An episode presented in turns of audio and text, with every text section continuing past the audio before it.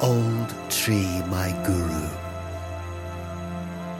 You will outlast the long day